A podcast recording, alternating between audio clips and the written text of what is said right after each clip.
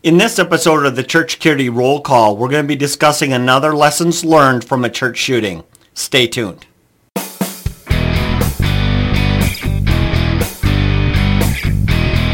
Hi, this is Chris with the Sheepdog Church Security Academy, and this is your Church Security Roll Call.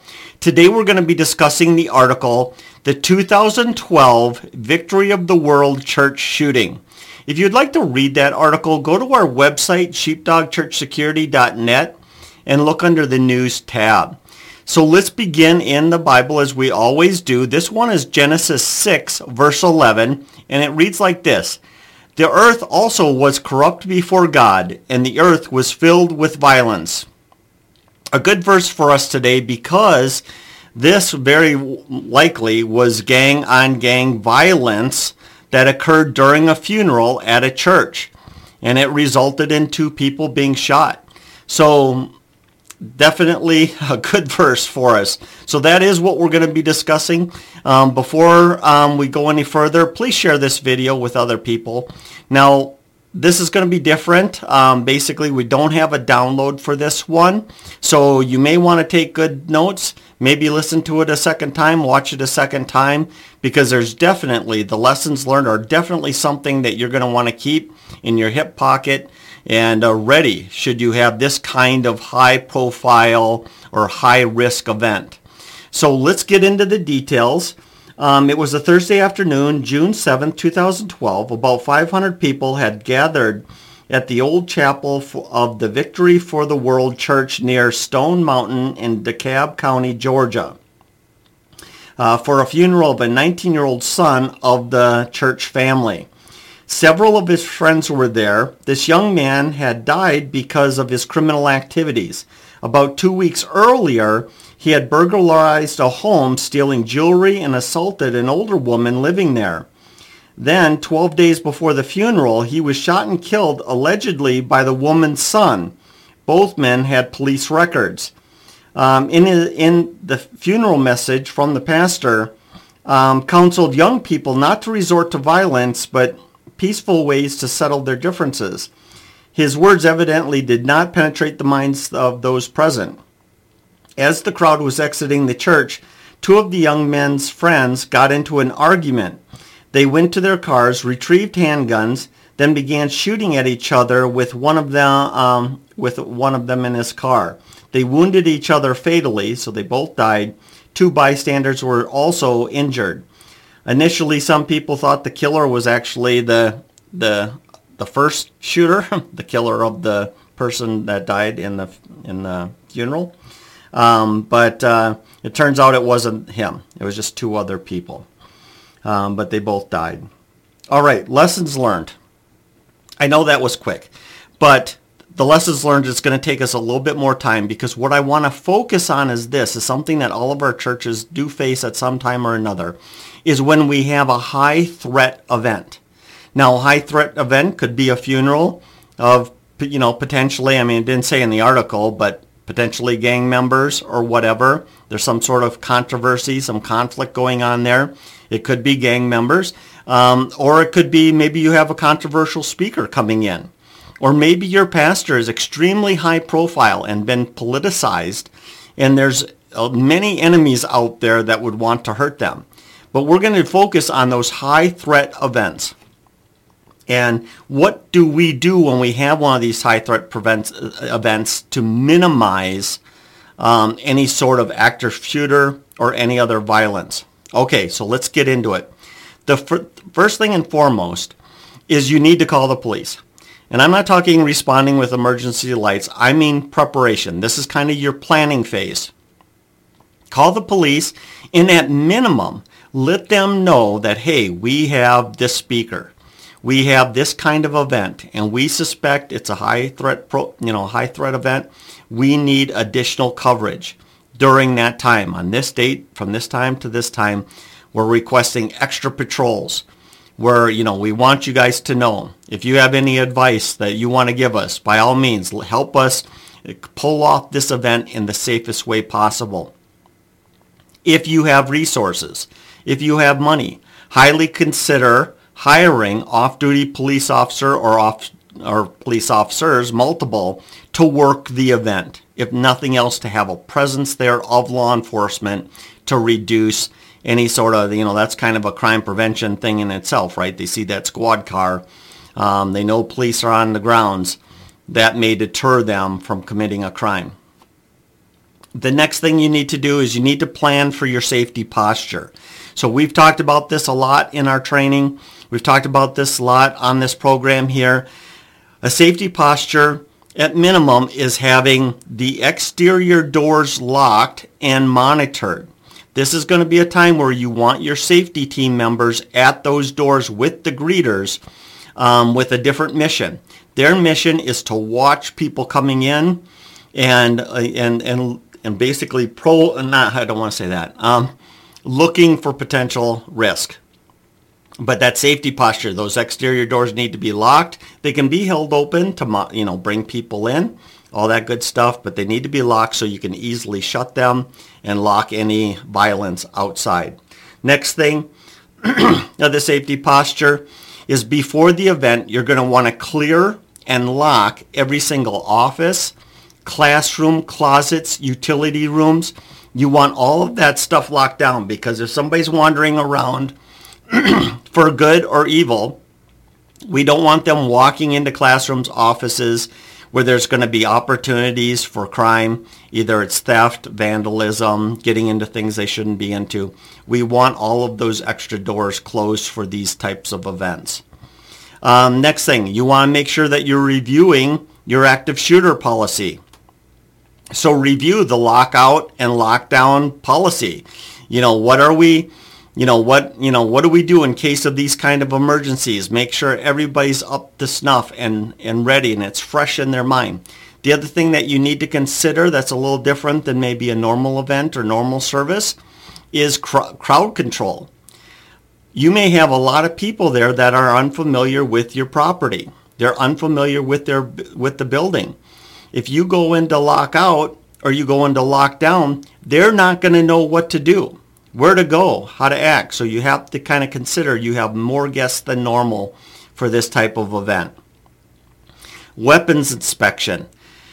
If you have armed safety team members, before the event comes, you're going to want to do a weapons inspection, making sure that those weapons are clean and functional and they're ready for any sort of attack that may occur. Now, you should be doing this on a regular basis anyway, but if you're in charge, you're the team leader, you need to be doing this especially for this kind of event. Make sure that they're ready to go. Next things, training records review. This is also a very good time to make sure that everybody on your team who's carrying um, is carrying um, wisely. That means they've shown proficiency with that weapon, that they are carrying it legally. That's obviously a no-brainer. And we want to make sure that they have been properly trained. This is a good time to review those records. And then you might have to ask somebody, hey, I'm not going to tell you that you can't carry a gun. I'm just going to tell you that, you know, you, you're going to be, this is going to be your post because you're, you know, you're no longer, you know, qualified, if you will, for our team. Uh, communications check. Obviously, want, want to make sure prior to the event that all our radios are working, that our backup communication, which is very likely your cell phones, um, is working, that we have phone numbers, we have all that kind of stuff ready to go. The other thing that you need to consider is I don't work for them, but um, don't, the don't shoot me banners. If there is in fact an emergency, police are responding, it's a big event, you want to make sure that your safety team people can be easily identified in under those sort type of situations. I like the yellow reflective safety banner.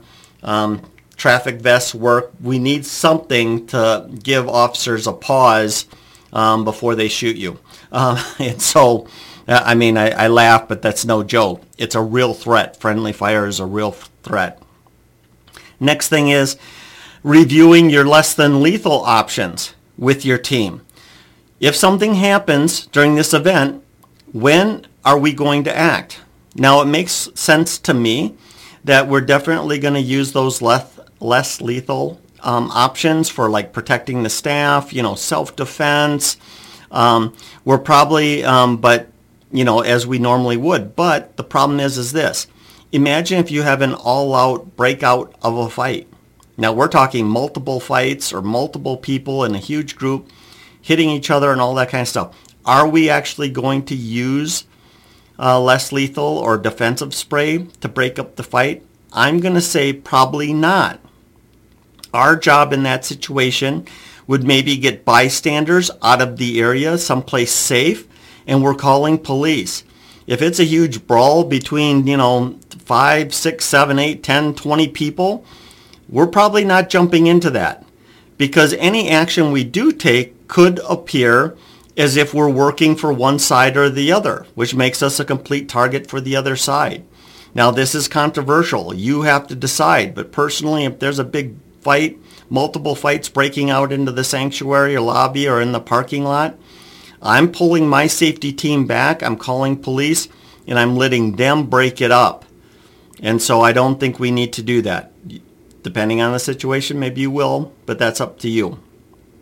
Next thing, monitoring cameras. If you have cameras, this is the time you definitely want to make sure that somebody's monitoring those cameras and they have good communication with the team to make sure they can dispatch the team, call 911, all that kind of stuff. You got to make sure their communication is great. If you have a lot of cameras, you want to make sure you might want to have two people working up there. You know, too many monitors, let's be honest, how many TVs can you watch at once? Probably not many. And so if you have a lot of monitors, maybe get a second person up there. If you can't do that, or if you can or can, it doesn't matter your big focus is going to be the exterior cameras. You want to be watching the parking lot. You want to be watching the perimeter of the building as closely as possible. Next thing, all hands on deck. This is the whole team. You got to get everybody that you can to get in there. You might even have to deputize some people, ushers or other people to help you with all the things that you're going to have going on.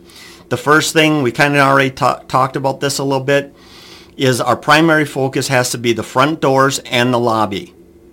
And so our safety team members, now we're not handing out pamphlets and stuff like that. That's for the greeters. But we're watching those front doors. We're looking for signs of weapons. You know, are they printing? Can you tell that maybe they have a weapon?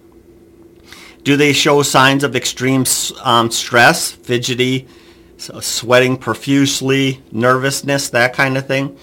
Um, or are they the other side of that? They're in the zone. They're very focused. They're walking. Their eyes are fixed. Their their um, you know their stance is very confident, and you can see that they're just they're they're definitely heading um, to a specific place for a specific activity, and it doesn't look good. During while we're working those doors, when in doubt, lock the doors and call 911. So you're watching that parking lot. You see somebody, maybe they're printing, maybe they're sweating, profuse, you know, profuse sweating. Maybe there's other signs that just send the red flags off. When in doubt, shut those doors that are already locked, shut them, call 911, and then figure out what you're going to do from there.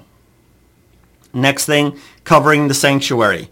With the sanctuary, the safety team members in there, you want the best overwatch positions as possible. So you're not in the congregation, you're outside the congregation. Maybe you're along the walls, maybe you're on the back wall, maybe you're towards the stage. We want to see people's faces. We want to see their body language. We want to see anything that might indicate that they might get violent. Um, interior perimeter, we already talked about all those classrooms, offices being closed and locked down. We need somebody patrolling. Now they're not outside the building, they're inside the building. They're checking, they're looking for exterior doors that have been propped open. They're looking for people that are wandering around the church, in which point they're being redirected to the sanctuary for the event. And we're looking for um, any classrooms that have been locked unlo- left open. Now, if you properly locked everything down, you shouldn't be finding anything unlocked. And so if you do find something unlocked or you find any signs of like it's been forced open or something to that effect, once again, we're calling police. Let them check out that suspicious situation. You don't want to send your team members in there where there could be a bad guy up to no good and you go in there and you're hurt. You want the police to take care of that. Um, Any signs of cr- criminal activity, like I said, back off, call police. Next thing, patrolling the parking lot. This is a time you want to be out in the parking lot and you're patrolling it as a two-person team. And uh, just make sure, once again, you see any criminal activity, you see anything suspicious, you're backing off to the safety of the church that can go into lockdown or lockout and calling police, let them take care of it. And as I've said it a million times so far, at the first sign of trouble, you're calling 911 and going into lockout or lockdown. Call 911. Let the police handle these kind of situations. And then the final point is med- make sure that you reviewed your medical emergency response, your trauma, uh, trauma, uh, mass trauma event. You want to make sure, hey, are we ready for this? If the worst thing does occur, and after things are stable, you know, bad guys have been neutralized or they left the property, we're probably looking at providing first aid for a number of people. Do we have the proper materials, the training, and all that kind of stuff? So I know that was a lot of information very quickly, but this is this is how I would prepare. This is my recommenda- recommendation for those high threat events, how to prepare. And quite frankly, there's a lot more, right? The only way we could really come up with a complete comprehensive plan is by standing in your church and looking at it, considering the event, and making sure we're inspecting everything. But that's kind of on you. This is the outline. This is some basic ideas for things for you to consider and look at, and um, hopefully you have a safe event. Other than that, um, before I let you go, I, I just want to let you know, you know, the academy runs, you know, all year round. I mean, we kind of skipped the, the summer, but the point is, is this, is if you haven't enrolled in our academy, don't feel bad if it's in the middle of the, the quarter or what time of year it is because you still get the same amount of time to get it all done. And so by all means, jump in there, get certified, get your church signed up, get this training out to your team and staff and volunteers. And so that way, when you do have these kind of high threat event, you know, events going on, you, you know, everyone's going to be kind of on the same sheet of music. And so everything I said, instead of sounding like I'm speaking a different language, it's a language that you and your team understand. So by all means, please get certified. It's going to help you a great deal. Other than that, thank you so much for being here today. Share this video, like it, comment, all that good stuff. It tells it tells me that this is worth doing and it tells Google that it's worth watching. So by all means, please do that. Other than that, hey, let's be careful out there. This program is made for informational purposes only and should not be taken as legal advice.